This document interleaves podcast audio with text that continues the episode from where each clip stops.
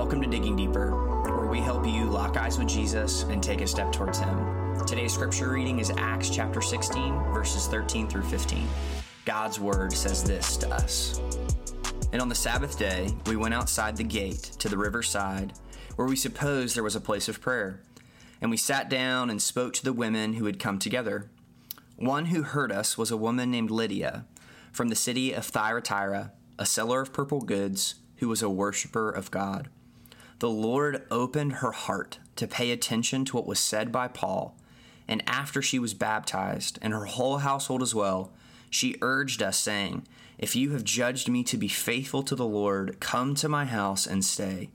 And she prevailed upon us. This passage tells us of the life of Lydia and that as she was gathered with some friends that paul and the disciples came and they shared the gospel the good news but verse 14 specifically tells us that the lord opened her heart for her to be able to pay attention to what Paul said. now, this is important because it tells us that God makes the first move, that God is the initiator, that He is the starter of this relationship with Lydia. So, God initiates, but then we see that Lydia rightly responds, that she trusts in Christ and then is immediately baptized.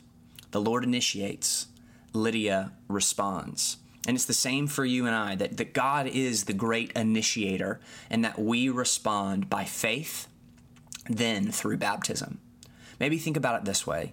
Imagine a young man is preparing to propose to his girlfriend. He makes plans, he buys the diamond ring, and then one day they go on a walk to a beautiful hill with an awesome view, and he gets down on one knee and he proposes to her a life of fellowship, a life of unity, of doing life together forever.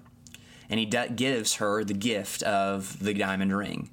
And she responds with a resounding yes. So while God has not proposed to us with a diamond ring down on one knee, God has proposed a life of fellowship a life with Him forever. And He didn't do it with a diamond ring, but He did do it on a wooden cross on a hill called Golgotha, where Jesus died in order that you and I may live. God initiated. And it's still up for us to rightly respond. And we respond to Him with our resounding yes, which is faith in Christ, and then we follow through in baptism.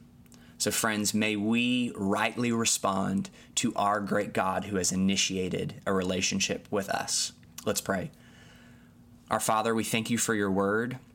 And I pray that by the power of your Spirit, Acts chapter 16, 13 through 15, would change us into the likeness of Christ. And Lord, we praise you today for being the great initiator, that you have loved us first God, that when we didn't even have you on the radar, that you begin to wake up our hearts to you and to your son Jesus. Lord, we thank you that, that you lived a life we couldn't live, that you died a death that we deserved.